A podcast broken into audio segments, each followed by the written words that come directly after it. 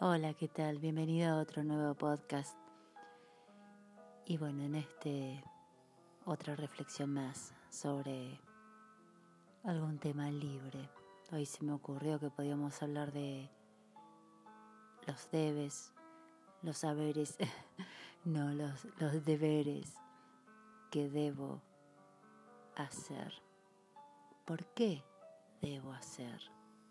¿Para qué debo hacer? Ese debo, esa sensación de tener que hacer algo, es una creencia impuesta, quizás desde la infancia, quizás desde algún momento anterior a tu concepción. Quizás es una creencia familiar de me tengo que hacer cargo de algo, debo hacer. Cuando puedas identificar que tenés que o que debés hacer algo y que esa frase o esa creencia ya no te queda tan cómoda, ya es una carga, ya se siente pesado ese deber. Te invito a que lo analices un poquito más en consulta, por ejemplo, porque ahí ya nos metemos un poquito en la biodeco y muchos debo a veces se acumulan en la columna y producen malestares físicos. Un poco por desvalorización, un poco por no ser mal visto o un poco por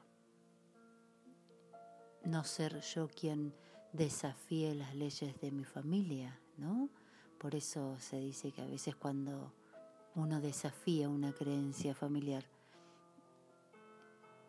es un valiente, es quien está encargado de sanar esta familia que por ahí tenía una creencia que no era tan buena, pero fui yo quien se encargó de cambiarla, de transmutarla, de hacerla mejor, de hacerla o de cambiarla para bien, para que no sea una carga, para que no sea un peso.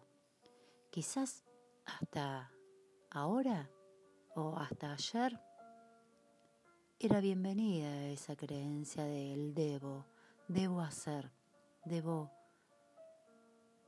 tal o cual cosa.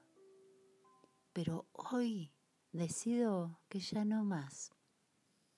Hoy decido que ya no debo, que sí elijo es por propia decisión. Y si elijo y me hago responsable, ya no es más un deber. Ahora pasa a ser una elección propia. Y ahí me hago responsable y me hago cargo. Pero cargo sin peso, ¿eh? Ahí me hago cargo de mi elección. Y si mi elección en algún momento llega a pesarme, puedo cambiarla por otra.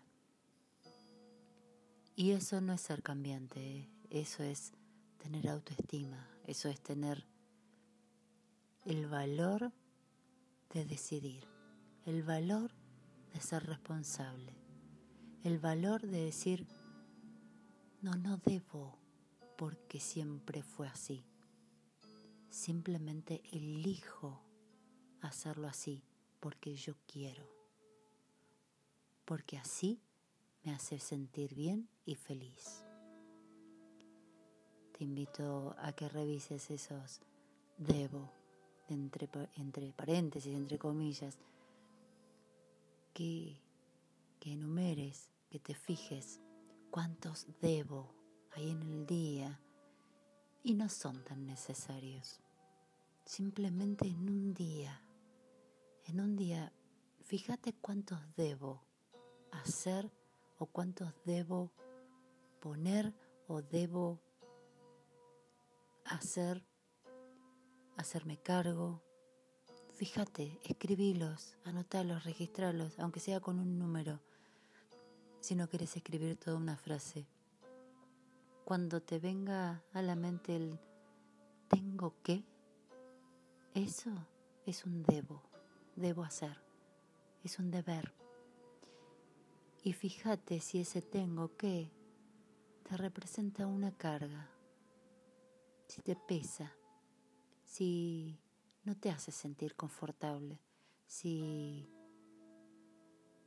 ese tengo que es más molesto que bienvenido.